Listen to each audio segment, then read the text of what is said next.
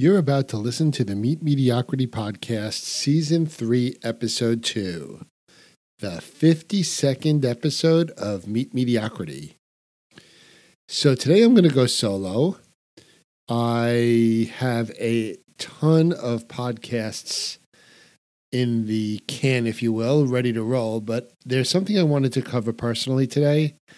And it's really a solo podcast about a book I read, which had a surprising impact on me, um, particularly um, impactful given the uncertainty we live in today's world.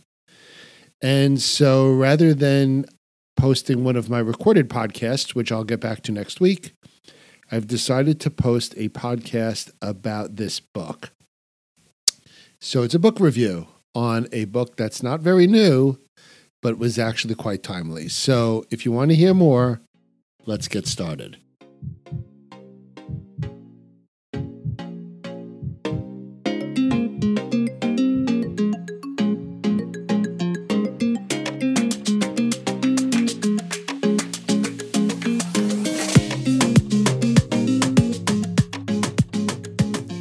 Hello, hello.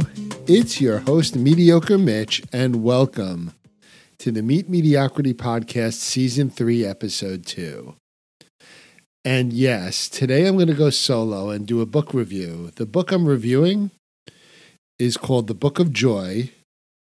The subtitle, which is quite timely, says Finding Lasting Happiness in a Changing World. And as everyone knows, we are living in a rapidly changing world.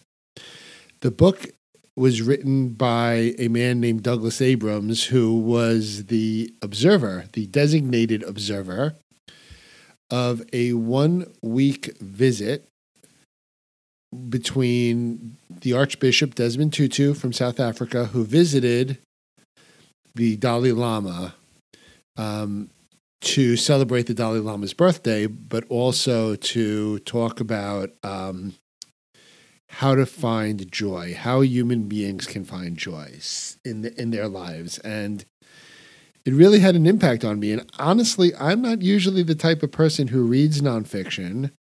I'm not usually the type of person who reads things that are, I don't know, philosophical or you know spiritual and and actually relate to them.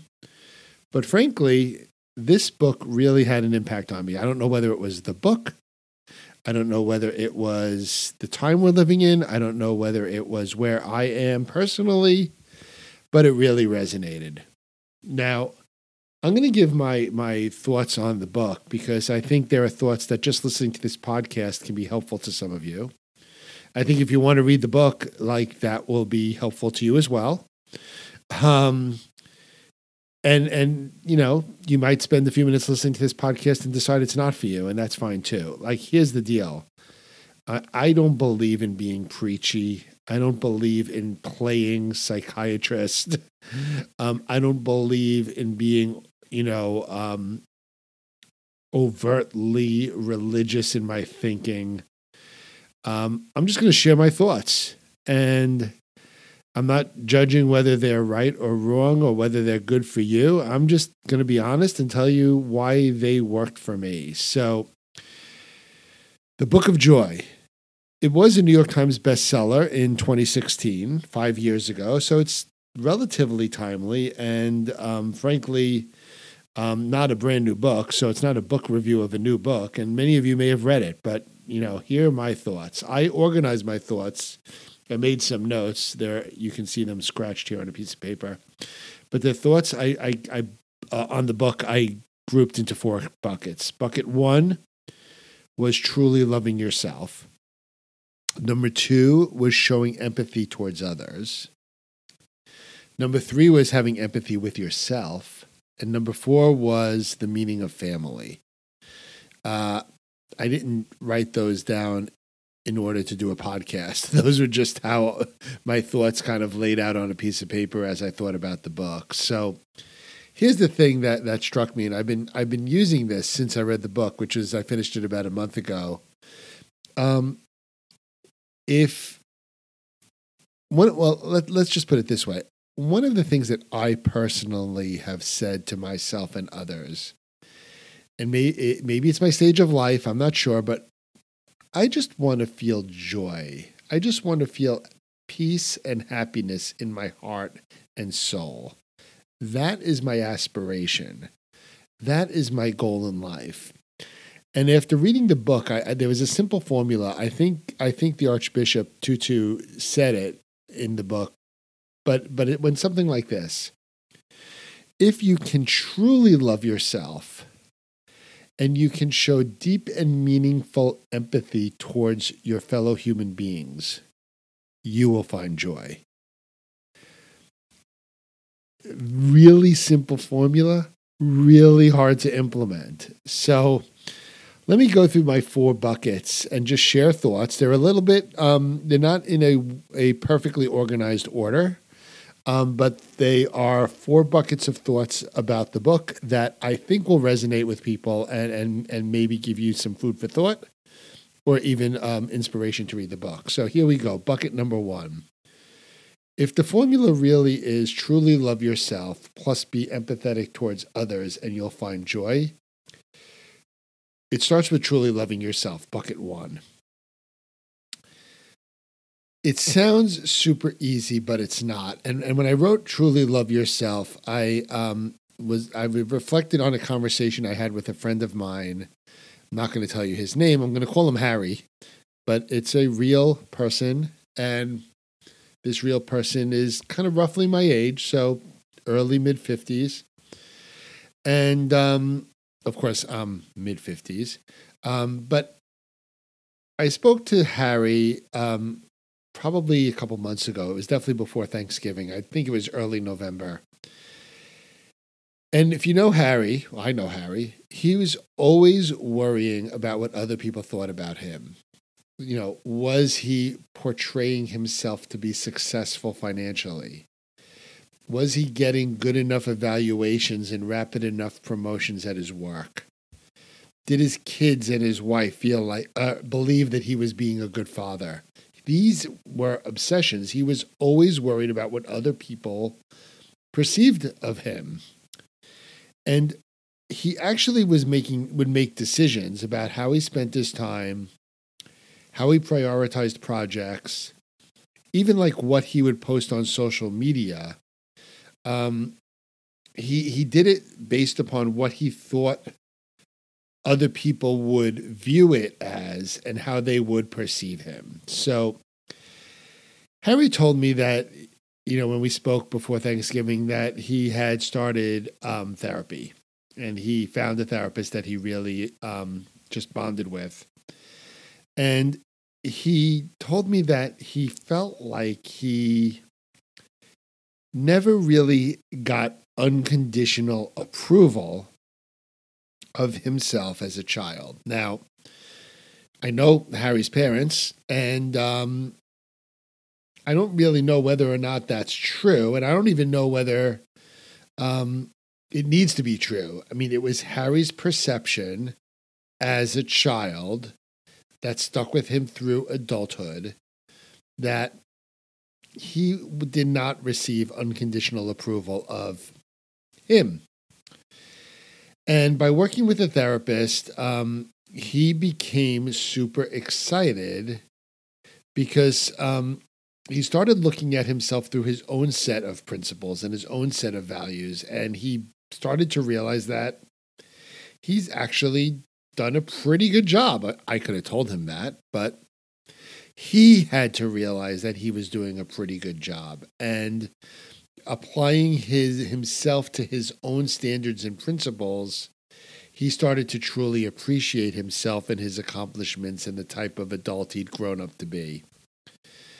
And honestly i feel like taking taking that first step of truly understanding appreciating and valuing himself is really an enormous step for Harry and something that will benefit his life. And that is the first that that is talked about over and over again in this book of joy. It talks about truly loving yourself as the first step to finding that joy. and the story that I remember discussing with Harry, um, you know, real, really, you know, I was remembering that conversation as I read about it in the book. So that's my bucket one truly loving yourself. Bucket number two I have as showing empathy towards others. Now, this one is something that I've discussed in other podcasts um, because, you know, we're living in a world that is truly polarized. Whether you are on the far left of the political spectrum or the far right of the political spectrum, um, whether you are financially well off or financially struggling, whether you are an introvert or an extrovert, whether you're black or white or yellow or brown. Um, you know there is there is polarization across the world, and you know I was speaking with someone just last week about the riots at the U.S. Capitol and I was discussing, you know, white supremacy and, um, you know, how it, you know, really showed its face big time at the Capitol. And the person I was speaking with was was passionate about, you know, how could white supremacy be so alive and well um, in the year 2021? And how could our elected politicians, whether it's the president or others who would get on stage and egg these people on and tell them to basically stage an uprising against our country and our democracy. Um, and how the, the, the aftermath wasn't as firm and decisive as he would have liked it to be. I mean, he was the person I was speaking with was incredibly passionate about that.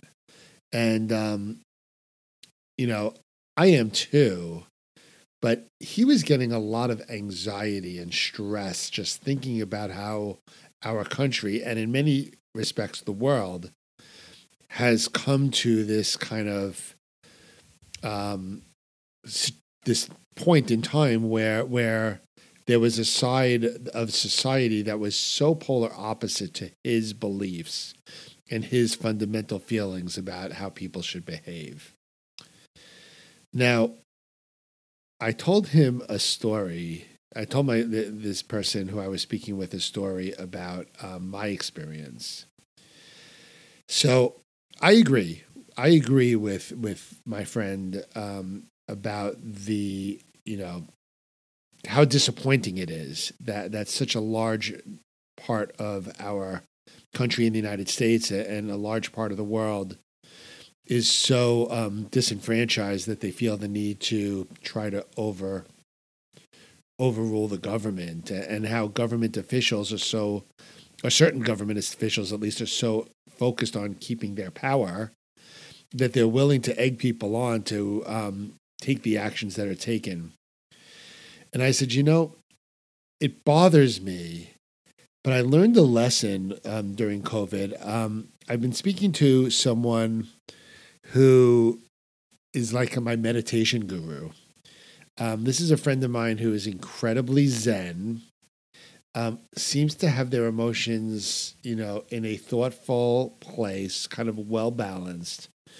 And that person taught me to um, look at people I may disagree with through a different lens. After I was speaking, to, so I was speaking to my, let's call him my Zen friend about the Capitol riots, and he said to me, Do you think many of those people are truly happy with their lives? Do you think that they had meaningful love and support and caring from fellow human beings, from parents, from adults? Um, what do you think? And and we talked about it, and, and he, you know, he said, you know, maybe they're they're uprising against the government or being influenced by these politicians because of something they lacked in their lives as children or as adults. And now it doesn't help, it doesn't make me condone their behavior. It helps me understand, or at least a little bit understand and empathize about those people's plight. So I was speaking to this other friend who was last week about the Capitol riots, and um, he was telling me how incredibly upset he was. And I said, you know, I've been meditating on this empathy thing. I've been meditating on this. People are, are influenced by politicians who have this sort of hatred or this sort of strong um, speech motivating them to take action because of something that's missing in their lives. And um, it's helped me feel a lot less stress when it comes to all of the events that have been happening. And so I looked back at the book of joy that I finished about a month ago, and um, there was a sentence I found that it said, Compassion literally means to suffer together. Among emotion researchers, it is defined as the feeling that compassion is the feeling that arises when you're confronted with another's suffering and feel motivated to help them relieve that suffering. If you applied this to my point two, showing empathy towards others, and if more people's first reaction wouldn't be, I hate that politician, or I hate that person, or I hate that demographic. And instead you said, I feel empathy towards that group. I don't agree with them, but I empathize with them as fellow human beings, as fellows, fellow sufferers when it comes to the, the you know human life. Um, it could really have an impact and perhaps bring people of on different sides of the equation closer together. So that's part two of my my buckets of uh, how I organized my thoughts on the book, the Book of Joy. The first one being truly love yourself, the second being showing empathy towards others, and now you can see how the Archbishop Tutu said, if you truly love yourself, bucket one, and you're true, you're able to show empathy towards others, bucket two you can begin to feel that joy, that peace, that harmony in your heart and soul. So that's how I took it. Not sure all of you who are listening will take it that way, but that's certainly how I took it. So those were the first two big buckets. The other two buckets are a little bit smaller, but I, they also helped me. Maybe they'll help you. The third bucket was showing empathy towards yourself. And um, there were three there were there were some quotes in the book that that made me put them in the bucket of empathy towards yourself. So here's the first bit. There are three three kind of sections to this part. The first section was we all have bad experiences. Bad experiences are what makes us who we are. And if you can experience experiences with an open mind, you can create a deeper perspective for yourself. And here's, the, by the way, those were my words. Here's the quote, the quote from the book. Um, if you look at one person's angle and you feel, oh, and you feel, oh, how bad, how sad that is. But if you look at it from another angle, that same tragedy, that same event, and you see that it gives you new opportunities, that can be enlightenment.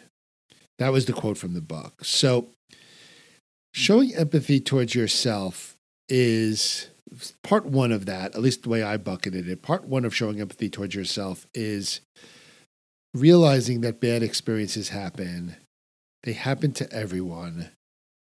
That doesn't mean you shouldn't be mournful or sad. But if you can take an open mind towards them, you can grow as a person. The second part of, of this empathy towards yourself concept is not worrying unnecessarily, not creating your own anxiety or stress. Um, look, this this is the old, you know, control the things you can control, uh, don't control the things you can't control. I screwed up that quote, but you know what I'm saying. Um, here's the, the quote from the book Buddhist master, I'm going to screw up the name, but there was a Buddhist master named Shantideva, who wrote If something can be done about a situation, what need is there for dejection? Just do something about it. If nothing can be done about the situation, what use is there for being dejected? Because there's nothing that can be done about it. Um, another quote later in the book was Why be unhappy about something if it can be remedied? And what is the use of being unhappy if it cannot be remedied?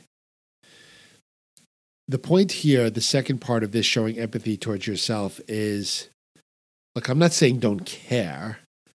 I'm saying don't create unnecessary anxiety and stress for yourself over things that you have no control over. The third thing that I that I'm going to put into this bucket of of empathy towards yourself is keeping things in perspective. So it's funny. I during COVID got myself a pair of binoculars, and I've take and I also got myself an app on my phone. Let me find the app. Can't remember what it's called, but it's a cool app, and I look at it almost every night. I just don't remember the name. Okay, the app is called Sky Safari, and um, it's an app that you can open up, hold up to the sky, the night sky, and it tells you which stars are in the sky. It, it, it shows you what stars you're looking at. It tells you what constellations they're in, and then you can read about the star and find out, um, you know, how many light years away is it? How bright is it? You know, um, what is its history? What constellation does it sit in? There's a lot of interesting information. Now, I don't know what drew me to doing this, but I, I've started doing this. I started looking at stars. And I realized that I wasn't really looking at the stars because I really wanted to know all the stars in a particular constellation. Um, and I certainly didn't want to memorize, oh, if I'm seeing this star in, in position with that star, it must be this star. It, it really wasn't that at all.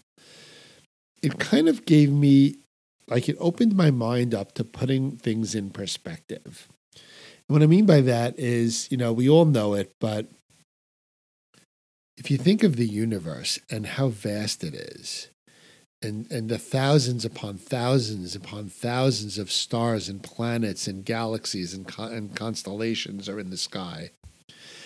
And then you think about how many years, thousands and thousands and thousands of years, millions of years, that the planet Earth has existed. And then you think about our lives and how what a speck in time they are. I'm not saying it makes you not. It should. It makes you. It, should make you not care.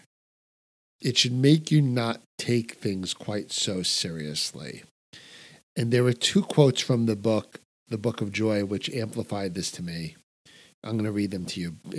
Quote one We are only halfway through our evolution on this planet. Thinking of our world's problems in this long sweep of planetary history really is the long view. It puts our daily lives in perspective. That was quote one. Quote two. It's actually an ash. It was from an. Um, it was describing um, a written synopsis of of space travel by astronauts.